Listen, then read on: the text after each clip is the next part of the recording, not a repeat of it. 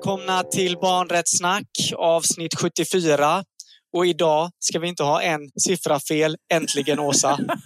Precis. Siffror som vi är så himla bra på. Vi gör ju typ fel med siffror hela tiden. Men det är ett superspännande avsnitt. Mm. Nu sitter ju jag i Malmö och du skulle ju ha varit i tid i Malmö.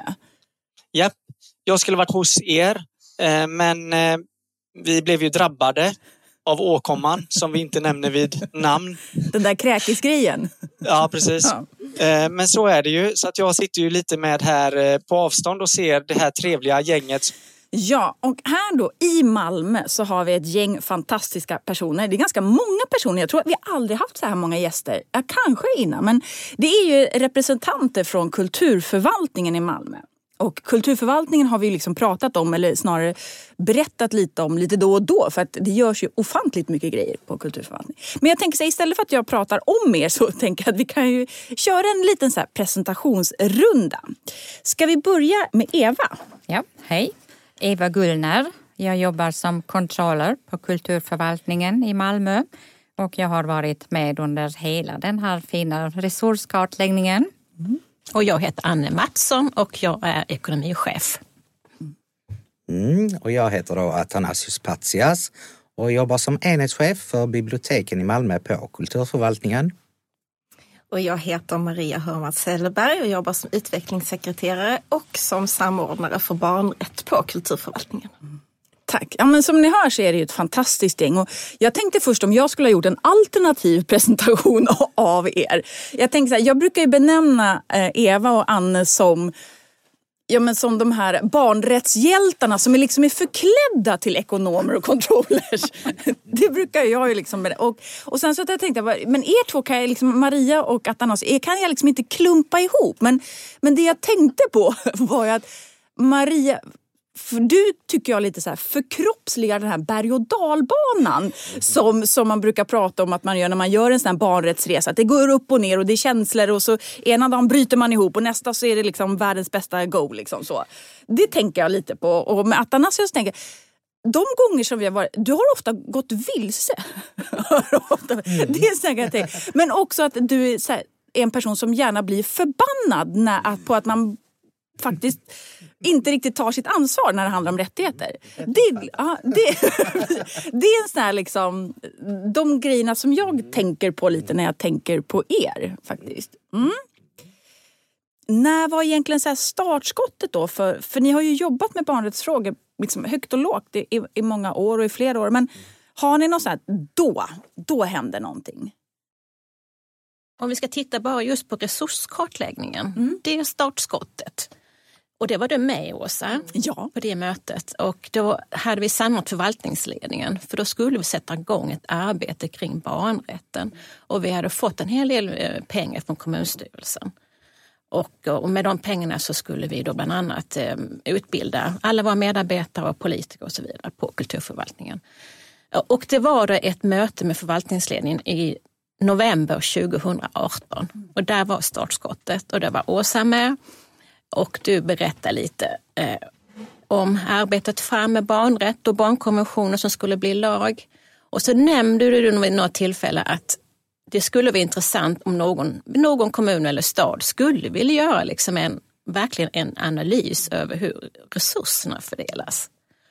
Och jag vet inte var jag fick modet ifrån men jag direkt var jag på, ja, vi ska göra det. För du sa det var ingen annan stad eller kommun som har gjort det. Ja. Och då kände jag, nu ska Malmö vara först. Och då tänkte jag så här, jag vågade inte säga det nu i presentationen av det. Tänkte så här, kanske är du en tävlingsperson tänkte jag så. Eller så kanske det är, för det var någonting, jag minns ju det här jättetydligt när vi gick den här rundan och du bara så här, typ, jag tar den bollen ungefär. Äh, det var sjukt coolt tyckte jag. Mm. Men du sköt också bollen mot mig kan jag känna efteråt.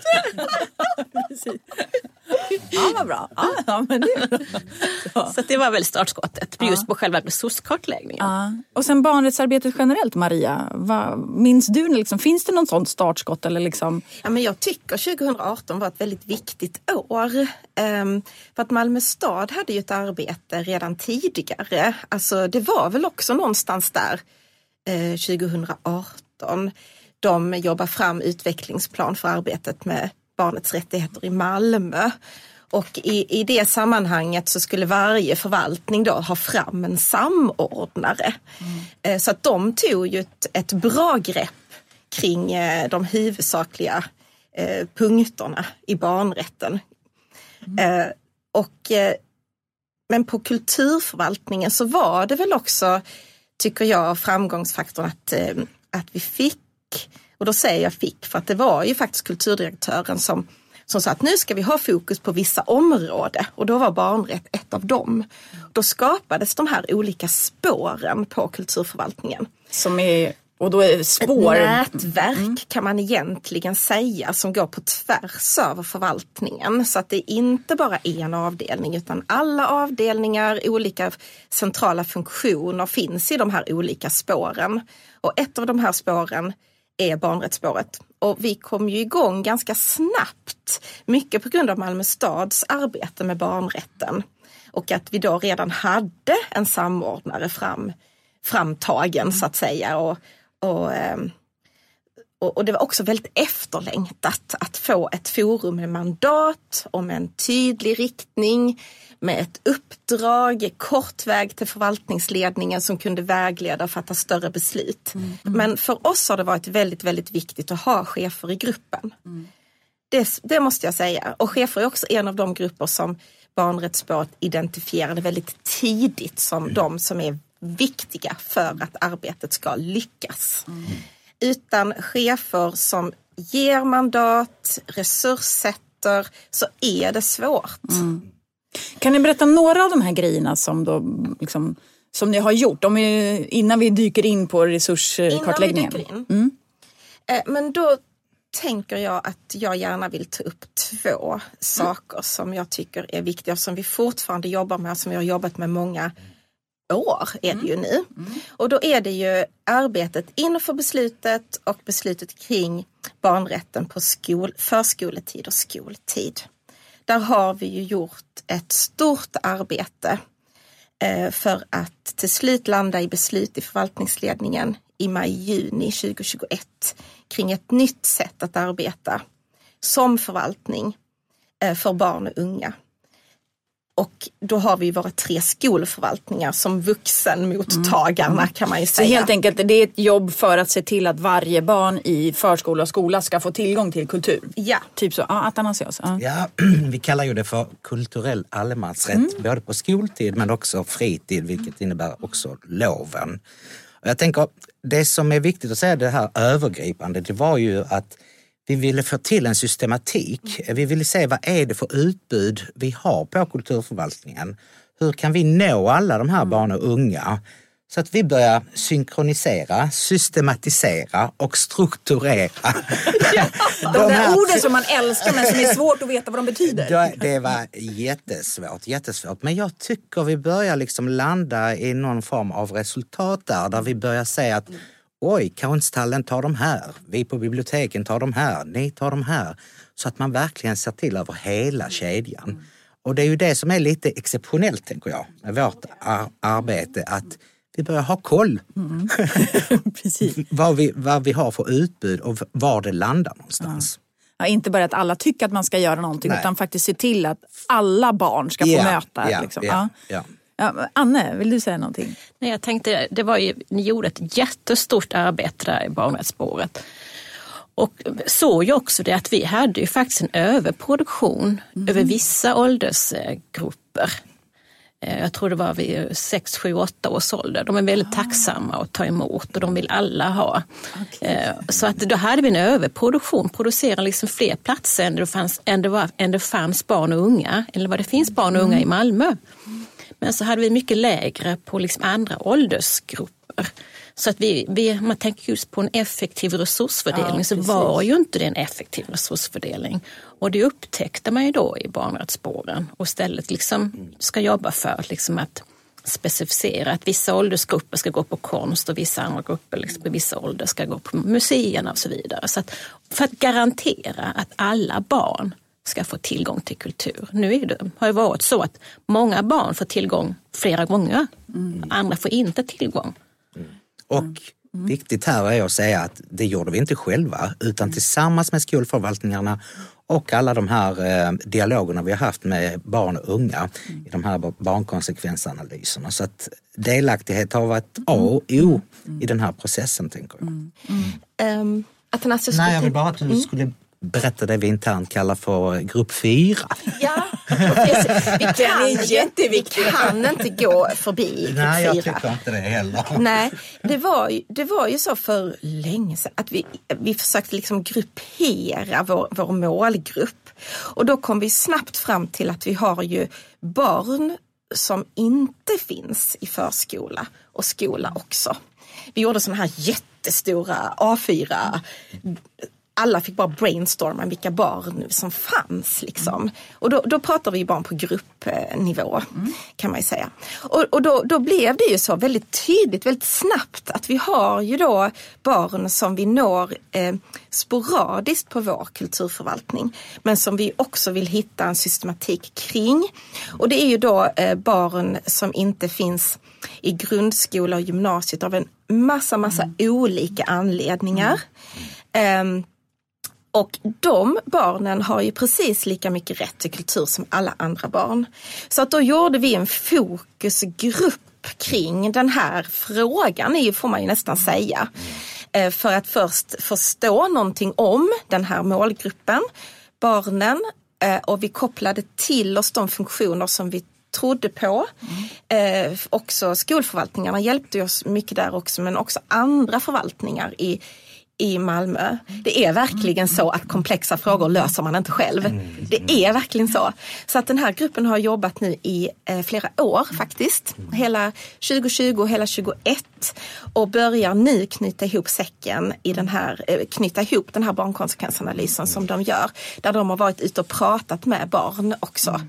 Eh, för Kan man ge ett exempel för de som, så här, tänker, ja, de som inte, liksom, vilka är de som inte går i skolan? Vi- Vilka har ni identifierat? Kan ni ge något sådär? Det kan vara eh, gömda barn. Det kan också vara eh, barn som är i tillfälliga boenden som har eh, ehm, ja, som inte är i, i skolan korta perioder eller längre perioder. Eh, det kan också vara eh, ehm, Barn på sjukhus kanske? ja, ja, barn på sjukhus. Papperslösa. Papperslösa barn också. Det finns en mängd olika. Eh, Barn som är i det här kommunala aktivitetsansvaret eh, som ju eh, kanske har ett jobb eller som har ett annat eh, sätt att, att vara i aktivitet som inte är skola när man går på gymnasiet. Eh, eller man går inte i gymnasiet då, gymnasieåldern blir det ju. Där kommunen har ett särskilt ansvar upp till 19 år är det va? Mm. Sen kanske kan tänka sig att de barn som ofta vi kanske beskriver som står ganska långt ifrån att få, få sina rättigheter tillgodosedda. Eh, som kanske då står, står långt ifrån Ja. rätten till kultur till Och som exempel. Athanasius sa innan, den här systematiken, att hitta någon form av systematik för att kunna ta ett ansvar eh, är ju det vi är ute efter på något sätt. Anne? Jag tänkte på en annan sak som ni också kom fram till. Det var att det, den här gruppen är, är ju ganska stor. Mycket större än man trodde. Det är antalet barn som inte ja, som har väldigt svårt eh, att få tillgång till kultur på liksom, som alla andra barn får. Jag tror det var 3000 om jag säger rätt. Det är 3000 barn i Malmö. Nej, jag vill bara tillägga att som du sa innan Maria, det här fixar man inte själv. Här är det ju jätteviktigt att samarbeta med civilsamhället, ideella, rektorer, dagis. Ja, ni förstår, det är, de finns överallt i samhället. Barn finns överallt. Precis. Som tur är. Jag konstaterar det gång på gång på gång. Ja. Ja, ville ni säga någonting mer om liksom, förvaltningens liksom, barnrättsarbete? Ja. Mm. Jag skulle vilja säga någonting eh, om det här som Anne eh, pinpointade att vi hade en överkapacitet. Men där vi behöver lägga mer resurser i på barnens fritid. Så det vi vill se är en resursförflyttning från skoltiden som vi ska vara supereffektiva och supersmarta i vårt arbete. För att kunna eh, lägga mer resurser på, till barnens fritid. Eh, Eh, Så det är ju en del i det hela. Och då skulle jag bara vilja hinna säga någonting om lov, lovsamordningsarbetet som är ett nytt sätt att arbeta på kulturförvaltning. Där det finns en grupp eh, tjänstepersoner som jobbar tillsammans för att eh, samordna och styra kulturförvaltningens aktiviteter på ett bättre sätt än förut till barn. Så att det kommer till barn i alla områden i Malmö, i alla åldrar i Malmö och över alla veckor på loven och då det är framförallt sommarlovet då vi vill täcka upp. Så det är, Så det är de tre liksom parametrarna. liknande tänk att så här, ha koll på vart är barnen, när, var, hur. Vad är, hur kan vi göra så att alla barn får tillgång? Liksom? Ja. Eh, Eva? Och även där har vi gjort en resursmätning, en kartläggning. Så vi har full koll på våra kostnader under alla loven under 2021. Ja. Jag, jag tittar på dig Linus här för att se om du, du vill haka in med någonting. Nej, men jag tycker det är jätteintressant det här med att kolla på överkapacitet och vad grundar sig det i? Alltså, ja, men vilken verksamhet för barn är bekväm för oss vuxna att göra eh, med barn, precis som ni sa, som är tacksamma att ta emot. Man gör det också på en tid när de flesta vuxna jobbar och så vidare. Det tycker jag är jätteintressant. Det jag sitter och funderar på är ju också lite, och de här bollarna som har kastats och fångats och sådär. Alltså, eh, varifrån kommer den inre motivationen hos er att ha gjort detta? Är det politiskt drivet eller är det, jag förstår ju att ni är liksom fantastiska människor också, och så, men, men, men var kommer det ifrån? Liksom? För att lite som ni sa också att alla kan ju ha bra skriva att vi tar fullt ut hänsyn till barns rättigheter och vi jobbar med barnkonventioner och så här. Men man gör det inte. Var, var har ni fått det här drivet ifrån eller glöden ifrån? Ja. Alltså jag tänker så här, det är ju i första hand förvaltningsledningen tänker jag som ger ett uppdrag kring det här spåret. Men sen är det ju väldigt viktigt eh, vilka personer som styr den här processen. Eh, vad har man för ambitioner? Just det här att kunna jobba över tvärsen. Det har vi inte gjort riktigt ofta tidigare inom kulturförvaltningen. Det ger ju också ett drivmedel att fortsätta. Vi har ju stångats många dagar, många veckor, men vi har också haft roligt och successivt liksom kommit framåt och framåt och framåt. Två steg bak och ett steg fram liksom. Och det tycker jag som tjänsteperson är jättehäftigt. Ja, det ja. blir en helt annan verklighet i mitt jobb i alla fall. Ja, det ser ut som att du vill säga någonting Maria också. Ja, men jag tänkte på att vi har lite haft, har, eh, både och. Vi har ju också eh, eh, politikerna med oss. Vi har ett, eh, ett mål, nämndsmål, kulturell allemansrätt för stadens barn och unga. Som täcker in och som tydliggör för oss på något vis artikel 31. Eh, där eh, man har brutit ner på något vis vad detta betyder för oss. Men i ändå ganska vaga ordalag ska det ju vara i ett nämndsmål så att vi kan eh, anpassa huret som är bäst för vår förvaltning. Så, och, men jag måste säga att alldeles oavsett det så har vi ju då lagen och konventionen. Så att även om, om det här eh, målet skulle försvinna eller det finns ju många olika sätt att, att, att arbeta med mål och styrning i en förvaltning. Så, så har vi ju ändå eh, konventionen och, och lagen. Så, så att, eh, men det är klart, det, det är alltid skönt att kunna hänvisa till ett nämndsmål. Det går inte att komma undan det, att det är så. Mm. Så egentligen kan man säga att det finns liksom både det finns liksom politiska beslut, det Ja. finns ett liksom direktiv från liksom ledningen Ja. och sen så skapar ni en kultur också tillsammans och så har ni lag. Ja. Massa, så här, en, en, gott och blandat eh, om jag nu ska säga så. Ja. Mm. Anne? Nej, Jag tänkte om man blir lite personlig så kan jag känna att jag, jag liksom gi- ogillar orättvisor. Speciellt orättvisa som gäller barn, men även vuxna i och för sig. Men det är lite med orättvisa så känner jag också som ekonomichef att, vi, att jag har ett ansvar där. Vi får ett viss mängd resurser som vi ska använda. Och då ska vi använda den på rätt sätt och rätt fördelning. Så jag känner det är liksom ett ansvar också som jag tror mer än jag känner det här.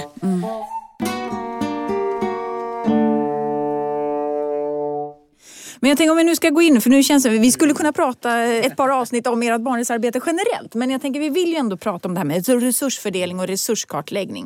Och jag tänker för någon då som inte har, har kanske tänkt så mycket, vad är det egentligen? Jag tänker Eva eller Anne, kan ni inte berätta, vad är en resurskartläggning? Liksom? Vad betyder det? Nej men det är ju att vi ska ha liksom någon kallar det barnbudget, men jag vet inte om det är rätt ord att använda riktigt. Men, men vi vill liksom kartlägga, det säger, precis ordet säger vad det är. Vi ska göra en kartläggning. Är barn och unga en prioriterad grupp i vår förvaltning? Och, eh, och då, när man då liksom utgår från att titta på resurserna. Eh, och, eh, och då bildar vi efter vi hade gjort det här startskottet då, och sen så bildar vi en liten arbetsgrupp. Eh, och sen började vi arbeta mer konkret också. Eh, eh, och eh, för att ta fram eh, hur skulle vi göra detta? Hur skulle vi gå tillväga? Så kom vi fram till liksom några områden vi skulle titta på och då blev, kom Eva blev väldigt aktuell i det här. Och, eh, så att Eva varit med och gjort, varit med hela, gjort undersökningen för, all, i alla verksamheter för att det skulle bli liksom en, en stadga, att vi inte skulle ändra våra, liksom, hur vi skulle titta på saker och ting, utan vi ska utvärdera på samma sätt. Och där var Eva eh, en viktig länk. Så kan du berätta Eva lite hur vi vad, vilka områden var det vi tittade på? Eller någon, mm. Mm. Kan jag, ja, bara, innan vi släpper in Eva mm. kring modellen så tänkte jag, vi startar ju alltså med ett brainstorm-möte 2019. Anne, Eva, jag och Maria och Hanna och Åsa, du var också med ju. Eh, och då hade vi liksom diskussion kring det här uppdraget vi hade fått. Eh, är det en metod? Är det en modell? Vad är det vi ska ta fram? Och lite andra grundläggande frågor som vi liksom ja, famlar kring. Eh, men det vi visste däremot det var ju att vi ville gå från ett nödläge till någon form av förändring. Mm. Och ingen kommun som du sa innan eller förvaltning hade gjort detta vad vi kände till så att säga. Så vi var ju verkligen spända på att få komma igång. Och det vi anade var ju att vi ville åt ett förändrat arbete, arbets och synsätt. Det var ju det viktigaste. Och inte att förändra liksom förvaltningens sätt att arbeta. Det var inte denna arbetsgruppens uppdrag utan det är, det är ju ett större arbete där både förvaltningens ledning och alla chefer faktiskt i förvaltningen är viktiga. Ehm, så att det var väl liksom lite bakgrunden till hur vi började. Sen kom ju Eva med sin eminenta modell som du pilotade så du får gärna berätta. Ja. Ja, men bara, det handlar om att kolla på pengarna. Ja. Alltså, det är typ det det handlar om. Ja, typ att, Money typ. talks. Ja. Yes. ja, vi skulle se om, eh, om vi använder våra resurser på rätt sätt. Ja. Kommer de verkligen till nytta för barnen i mm. Malmö? Mm. Mm. Så det är därför vi började fundera vilka mätpunkter ska vi välja för ja. att kunna vara säkra på att resurserna används på rätt sätt och att de verkligen skulle göra skillnad för barnen i Malmö. Mm. Och eh, vi kom fram till att vi skulle titta på tre områden. Personalkostnader, programbudget och lokalkostnader. Mm. Och, eh, Hur valde ni dem? Hur, varför blev det just dem? För att vi kände att det är kostnader, komponenter som vi själva kan påverka på kulturförvaltningen. Så vi, om vi skulle komma fram till ett resultat som vi behövde justera så kände vi att då kan vi göra mm. det. Flytta personal kanske från ett ställe till ett annat eller resurserna, fördela resurserna på ett annat sätt. Mm. Och i själva arbetet så utgick vi från budget 2020. Mm. Och eh, vi träffade ungefär ja, nu kommer jag inte ihåg hur många antal chefer men väldigt många. Typ alla. Typ, typ alla chefer för att kunna göra den här resurskartläggningen. Och vi bestämde också att det är viktigt att de här resultaten kring barnen ska kunna jämföras med någonting och då valde vi att göra jämförelser mellan barn och vuxna, mm. hur mycket resurser vi använder i de verksamheterna för att kunna göra analyser och jämförelser. Och vad det gäller personalkostnaderna så har vi mätt cirka 500 anställdas arbetstid, hur mycket resurser de lägger ner på att möta barnen respektive förberedelsetid och likadant för vuxna. Och program... Det är ett jättejobb! Det är ett jättejobb. Alltså, det är ett jättejobb. Det är ett jättejobb, ja. verkligen. Så att vi, vi, det tog ett helt år att göra den här resurskartläggningen. Och förutom personalkostnader har vi även tittat på lokalkostnader. Mm. Och vi har tittat på planritningar för mm. alla dessa institutioner och verksamheter som ingick i undersökningen och ibland hade vi tillgång till planritningar där vi kunde mäta konkret de här eh, publika ytorna och vilka som används för barn och vuxna. Mm. Mm. Men ibland så hade vi inte möjlighet att, att mäta för saknades, eller det saknades den här lilla skalan. Mm. Och då fick vi göra uppskattningar av mm. publika ytor, vilka som används av barn, vuxna respektive gemensamma lokaler. Mm. Och eh, sedan användas besöksstatistik för att kunna sätta siffror på de här uppskattningarna. Och den sista kategorin var programbudgeten. Och det är också alltså typ verksam, verksamhet, vad verksamheten har budgeterat för att använda, mm. att möta barn, göra program för barn och vuxna. Och i det här stora arbetet så hade vi hjälp av några definitioner som mm. vi i gruppen tillsammans har tagit fram. Och de fick också justeras under resans gång för att den skulle passa alla. Mm. Så jag vet inte om jag ska gå in i ja, de här definitionerna. Vad säger du Linus här, spontant när du hör allt det här? Vad... Nej, men det, då tänker jag så här, är det till exempel att ni har tittat på ett bibliotek i Malmö och sen har sett men vilken yta får barnen tillgång till? Hur mycket pratar bibliotekspersonalen med barnen, vuxna? Hur mycket av programmet på biblioteket är för barnen? Hur mycket är det för vuxna? Är det, är det så ni har liksom Exakt. varit nere då? Mm. Exakt, det är så vi har arbetat och eh, vi har gått från institution till institution, det vill säga vi hade pilotverksamhet på, eller den här resurskartläggningen, då var det två verksamheter som var först ut. Det var Malmö konsthall och Lindänge biblioteket där vi mm. testade modellen. Och precis som du säger så syftet var att gå igenom varenda en personals arbetstid. Mm. Hur mycket tid lägger de ner att möta barn respektive vuxna i programverksamhet, i bemanning, övrigt publikt arbete. Och förutom det så tittar vi på indirekt arbete. Mm. Och då kommer vi in på de här definitionerna som vi har tagit fram. Vill vi, vill vi, är vi sugna på att höra lite? Vill Precis. Vi lite eller? Eller vad säger jag? Försöker ja, titta på det. Ja, men kör, för jag tänker att det här som ni pratar om, det här är ju någonting som i stort sett varje kommun eller organisation skulle kunna applicera mm. rakt av på sin verksamhet mm. eller göra som ni har gjort, pilota åtminstone två, tre mm. platser. Mm. Ja, mm. jag vill gärna höra definitionerna. Ja, vem kan motstå definitionen? Ja. Precis. Ja. Så vi börjar med personalen. Mm. Först var det som jag nämnde arbete direkt med barn. Och då är det i programverksamhet eller övrigt publikt arbete med barn som vi mäter varje anställds årsarbetstid. Vi ställer frågan till cheferna som i sin tur har förberett dessa intervjuer med att möta sin egen mm. personal mm. och uppskatta tiden tillsammans. Så att när jag träffade cheferna så hade de ett ett väldigt fint facit. Mm. Att namn för person för person. Att ja, Maria hon arbetar 20 procent av sin arbetstid. Mm.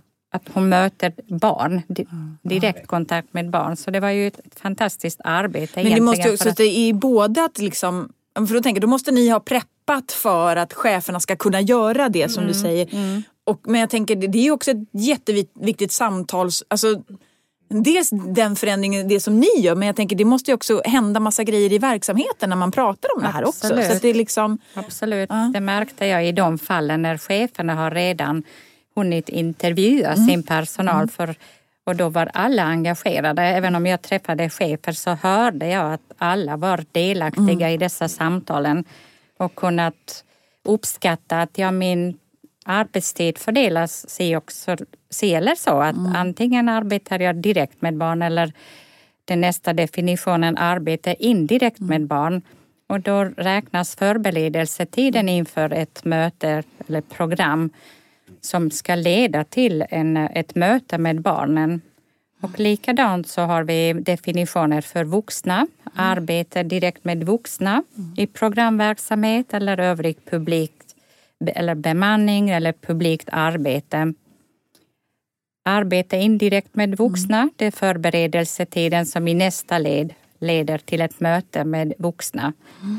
Sedan under resans gång var vi tvungna eller vill att, hitta, att hitta nya definitioner för att Och då tänker jag, tvungna... ma- tvungen kanske är fel ord men att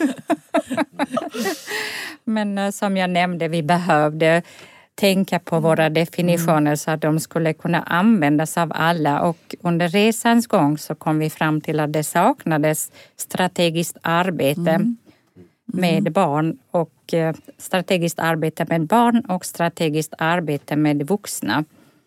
Och det, då menar vi att, att vi skapar förutsättningar för medarbetarna ska kunna utföra sina arbeten med barn respektive vuxna. Och det kan vara ett tredje led som att skriva verksamhetsplaner, schemaläggning, lovsamordning, kommunikation. Och sedan hade vi en definition för övrigt arbete som till exempel arbetsplatsträffar, Just det, sånt är jag Ja, det är viktigt. Utvecklingssamtal eller fackligt arbete eller att man arbetar i ekonomisystemet, olika system. Kommer liksom alla medarbetare, oavsett liksom på kultur, kommer alla medarbetare, medarbetare kunna liksom så här kategorisera in sig i den här? Är det det som, ni, ni, nu nickar ni allihopa? Ja, det är Så det vi så kom fram till, att man kände igen sig Ja. i alla dessa frågorna och, och arbetet gick faktiskt väldigt smidigt måste jag säga för att vi har förberett cheferna, skickat ut definitionerna och förberett om vad som ska hända under dessa samtal, den här resurskartläggningen. Så att alla var väldigt förberedda och kunde identifiera sig med den, de här definitionerna. Ja. Ja, för det var precis det jag satt och tänkte på här, eller stod och tänkte på att har ni mött något eh, motstånd och hur har ni i sådana fall liksom tagit er runt det eller förberett det? För att det, Mm. tänker att det kan ju inte bara vara guld och gröna skogar.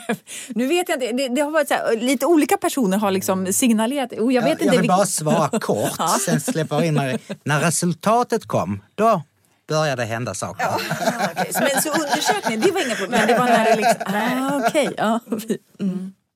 Så, så du och Eva, du åkte runt, du träffade alla cheferna som hade liksom snackat med sina medarbetare innan. Ni har då liksom Eh, vad jag antar är typ världens största Excel-ark. Typ. typ. Väldigt omfattande, ja. Ja. Och, och vad gjorde ni liksom när ni fick då så första resultatet? Vad, vad, vad hände? För det är ju ni som ändå sitter här som har jobb. V, vad hände liksom? Vad, vad var känslan? Hur, hur var det mötet? Det var jättespännande.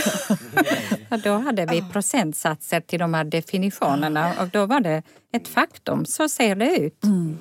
Så det var jättespännande. Var det som ni hade förväntat er? Nej. Nej. Nej. Nej. det är klart det blir lite motstånd. Åh, har ni tänkt på detta? Har ni tänkt på det? Ja, vi har tänkt på det. nu. Men, alltså man ser, lite som vi var inne på i början, att man upplever att man satsar på barn och unga. Va? Men gör vi verkligen detta?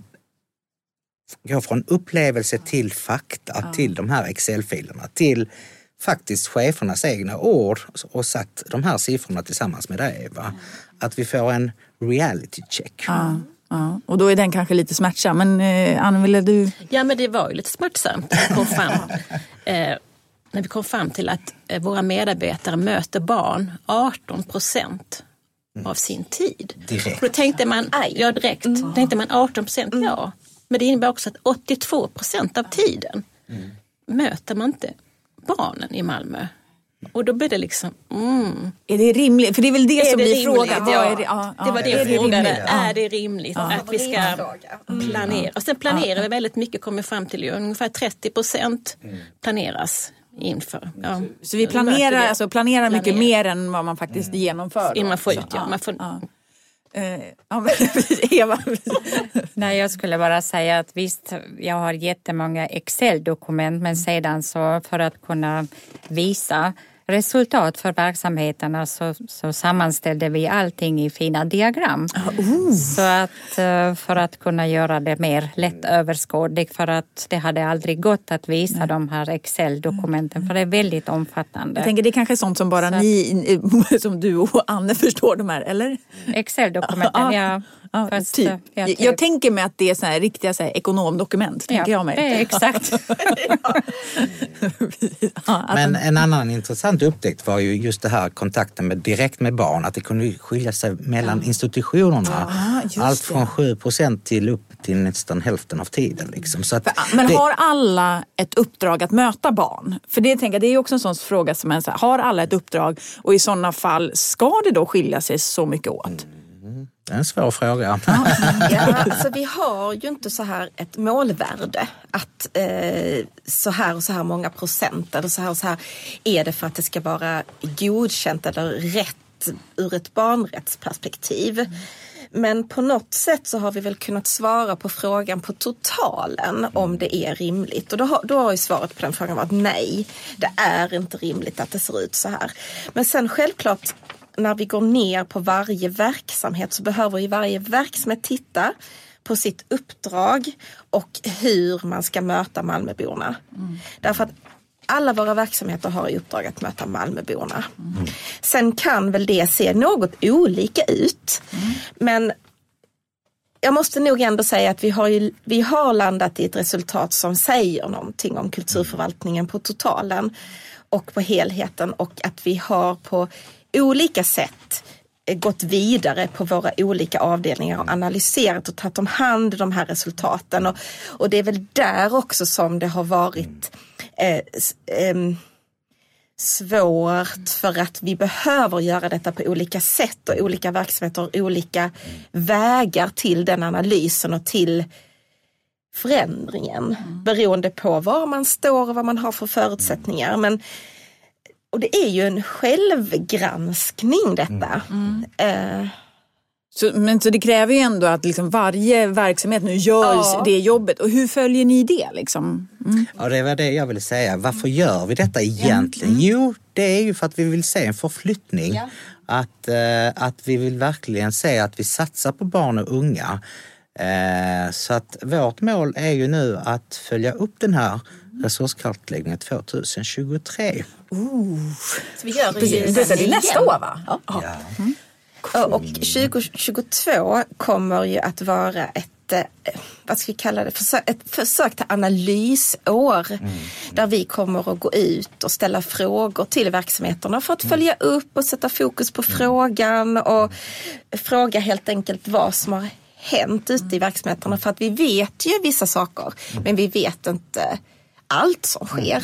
För att vi har ju väldigt aktiva avdelningar eh, på olika sätt och eh, vi jobbar på olika, olika sätt ju i förvaltningen. Så, Ja, men Eva, ja, vad så säger du? Efter att vi redovisade resultatet för förvaltningsledningsgruppen så väntade vi med spänning vilka av våra verksamheter som skulle kontakta oss för att gå vidare med resurskartläggningen. Och det dröjde inte länge innan stadsbiblioteken hörde av eller biblioteken i Malmö hörde av sig för att veta mer. Och sedan kom en annan verksamhet och så vidare. Och det, Så det är de det- kontaktar er själva? Ah. Ja, och eh, det, det, det, det som kändes gav mervärde för mig i alla fall att arbetet inte var förgäves utan vi kommer att kunna använda resultatet på många olika sätt och det har vi gjort. Men målet, målsättningen är att vi ska nå alla verksamheterna inom kulturförvaltningen och fråga har resurskartläggningen gjort skillnad för er? Hur går vi vidare? Och inför den här nya mätningen som, din, som ni nämnde, 23, behöver vi justera någon komponent? Precis, ja. Saknar ni något? För nu har vi inte pratat så mycket om avgränsningar men till exempel vi har inte tagit med timanställd personal och vissa stora budgetposter för utställningar och inköp av- instrument och medier. Så det har kommit en viss, ja kanske inte kritik, men synpunkter att nästa gång när ni gör den här mätningen så vill vi att ni tar med det och det och det. Så det är det vi måste planera lite Precis, grann. vad precis. ska vad ni det- göra allt som går att göra? Eller liksom? För det är ju också ett jättejobb tänker jag. Men jag tänker så här, det här med lednings... Vad sa de då? Jag tänker, Nej, nej, men om man ska vara ärlig, det var ju många som gick i någon försvarsposition och började ifrågasätta vissa saker vi hade tittat på. Och Så att vi, visst, men, men det har ju rört om i grytan för det har ju skapat en, liksom en debatt och man pratar om det. Och, och det kan jag känna, det är lika viktigt det. Va? För om vi ska ny, göra en ny undersökning så tror jag att man alla vill få bättre resultat. Precis. Och det tänker jag, jag tror att jag och Linus brukar prata om att det är ju, liksom, det är när det skaver och när det gör ont. Mm. Alltså, det är då det faktiskt har potential att hända någonting. Men det är också då som det blir, ja, men det blir ju jävligt jobbigt. Mm. Alltså, så här, mm. Och det blev jobbigt. Ja. Jättejobbigt blev det. det, blev det. Men jag, tänker, jag, jag kan ändå känna det här när vi börjar prata om det här med direkt tid. När, man möter, när vi möter barnen. Att det är viktigt viktigt, för det kom fram också nu vi har gjort en sån här ung livsstilsstudie tillsammans med fritidsförvaltningen. Och där kommer det ju fram där att våra barn och unga, de vill möta vuxna där ute på mötesplatserna. De vill, de vill möta vuxna. Mm. Så därför känner jag när vi har valt ut de här liksom områdena att vi var rätt på det. Mm. Mm. Alinus, vad säger du? Nej, men jag tänker på det här med förflyttning som ni pratar om och det vi vet som har jobbat inom barnrättsorganisationer och på olika sätt är ju att om vi får fram siffror, det finns inget annat som säljer så bra och skapar en förflyttning än siffror. Och det tycker jag är intressant att att för er då så blir det också ja, det här med att oj, det blir jobbigt när man kvantifierar och samtidigt så vet vi att det är det vi behöver göra för att trycka fram en förflyttning. Eh, det handlar ju lite grann om en vana i att använda eller att våga att okej, okay, nu blir det här lite obekvämt och den här 30-procentiga planeringstiden som vi sitter inne på här, hur ska den se ut och hur kan vi göra den rolig och inkluderande och göra den tillsammans med barn och så där. Mm. Så det är jättespännande det här att skicka tillbaka det nu till dem och när då eh, stadsbiblioteket eller vem det var, var ni sa kommer tillbaka och säger okej, okay, nu vill vi mecka lite med det här. Hur ska vi göra då? Det är ju bra betyg till er att de kommer. Liksom, mm, ja, verkligen. Mm. Och hur ser ni, om ni får tänka, om ni får tänka lite framåt här. Alltså, vad ser ni att den här liksom, modellen eller det här sättet att jobba kan faktiskt leda till? Alltså, Atanasios? Jag tror det kan leda till en ökad medvetenhet vad vi egentligen lägger pengar på. Mm. Mm. Men också inom sinom tid involvera barn och unga mer i vad är det för utbud vi vill, eller de vill ha. Mm. Och när vi väl har utfört det, att vi frågar vad tyckte ni? Va? Alltså, vad, är detta något bra? Ska vi fortsätta med detta? Dialogen tror jag kommer att bli, alltså där finns ju redan mycket pågående, men jag tror vi kan bli ännu bättre på det, att involvera kidsen i god tid innan vi utför något och inte bara efter. Mm. Men apropå det med barnen, alltså, har, har ni liksom berättat för några barn om den här modellen eller hur ni har jobbat och sådär? Det har vi egentligen inte på det sättet. Mm. Eh, och det är ju en av de bristerna kan man väl säga i detta arbetet att mm. även vi hade ju i den i en bättre värld eh, haft med oss ett gäng barn och unga på något sätt i vårt arbete. Det har vi inte haft. Mm. Vi har haft med barnen i andra processer eh, på kulturförvaltningen men inte alls egentligen i den utsträckningen mm. som, vi, som vi skulle ha haft. Mm. Och nu kanske blir så här jättekritisk men, men, men barns delaktighet och inflytande, där är vi inte hemma på vår förvaltning. Um, och det här tycker jag är ett lysande exempel på, på där uh, vi inte har haft med barn och unga i processen. Vi har inte frågat barn och unga kring hur de man tänker och Mm. anser kring hur vi ska lägga våra resurser. Men jag tänker, det är väl en jättebra liksom, egentligen dialog att ha just med så här, ja. vad är rimligt då när man är prioriterad. Vad är rimligt? Ja, Eva? Ja, och det var lite grann när vi pratade om lokaler som jag också märkte en, att en, en diskussion eller dialog började. Att har vi bara så här den lilla ytan för barn när man ser på, på planritningen, oj, Ja, det är bara den pluttelilla mm. ytan vi har för barnverksamhet. Nej, men nu ska vi faktiskt mm. ändra på detta för att vi vill inte att barnen ska ha denna lilla ytan utan vi minsann ska ta bort lite grann från vårt kontor, göra om till ett mm. litet barnverksamhet och det, de här diskussionerna var värdefulla att höra. Att, att mätningen gör faktiskt skillnad att många började fundera när man ser mm. på papper, så här ser det, oj, det visste inte jag, oj. har vi 44, våra, 44 procent av våra lokaler som används till kontor. Är det rimligt? Mm. Hur ska vi vända på den siffran så att, att, att det blir publik yta? En, en stor del av de 44 procenten omvandlas till en publik yta istället. Mm. Ni har ju liksom nämnt lite tidigare liksom, om en direktiv och, och, och, lite sådär.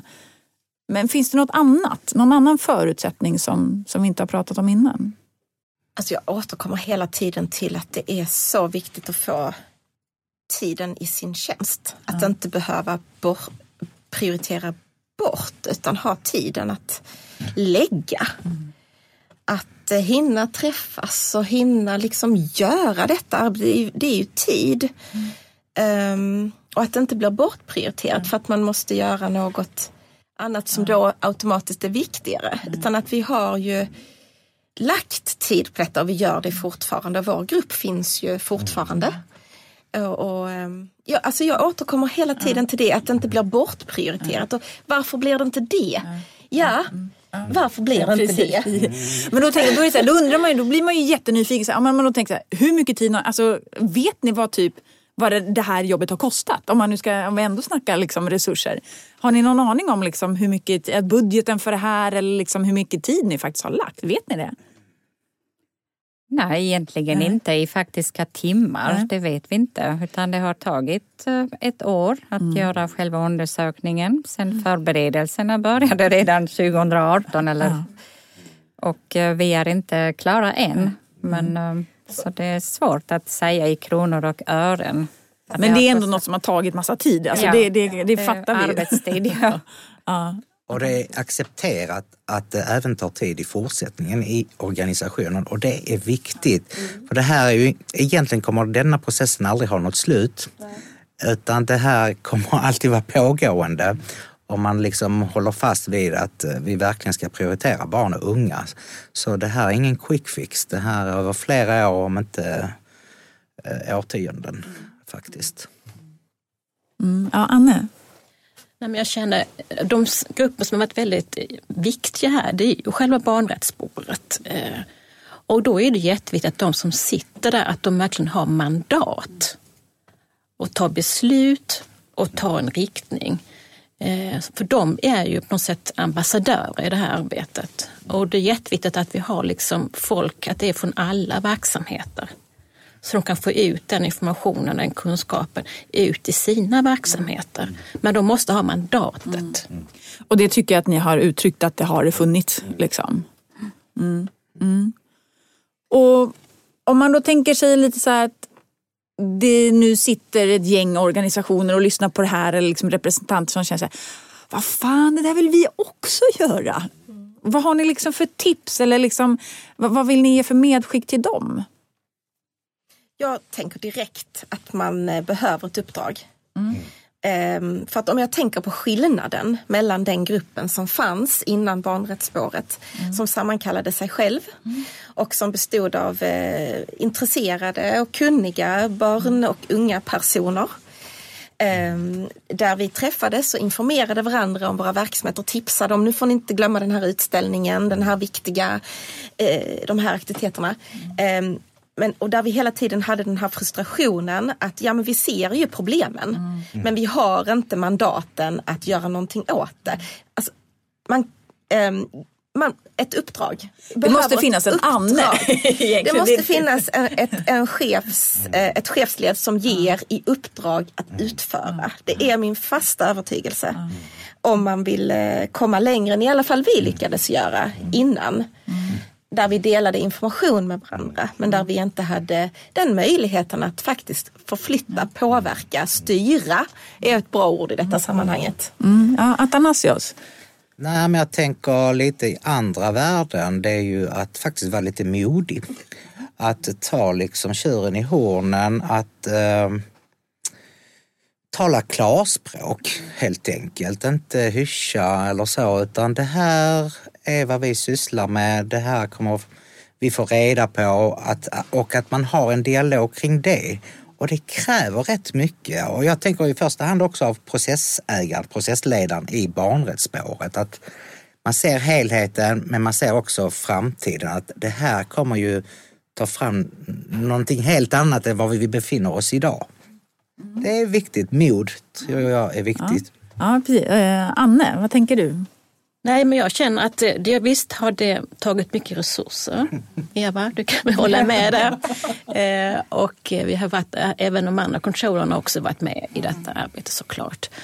Eh, men samtidigt får vi säga, alltså, det har gett oss mycket tillbaka. Det har varit väldigt lärorikt. Man, vi har lärt oss otroligt mycket av verksamheterna, vi som sitter och jobbar med ekonomi. Men man har ju lärt oss men vi har lärt oss jättemycket på detta, vad som händer där ute. så att det, jag kan tycka också liksom det är jättespännande och jätteroligt och det, man får så mycket lärdom tillbaka.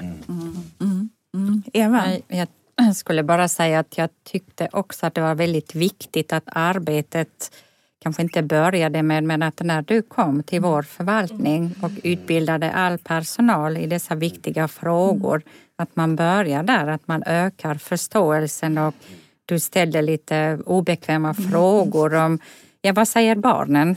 Har de märkt att, att ni har de här verksamheterna eller aktiviteterna? Vad vill de? Har ni frågat barnen? Att man börjar där, att man får lite frågor. Varför ska vi göra en mätning? Jo, för att vi ska vara säkra på att, att vi når barnen och att, att vi gör ett viktigt arbete. Så jag skulle säga att det var väldigt viktigt att kicka igång mig i alla fall. Nu vet jag inte vad ni andra tycker men för mig är det en tidslinje som vi har följt.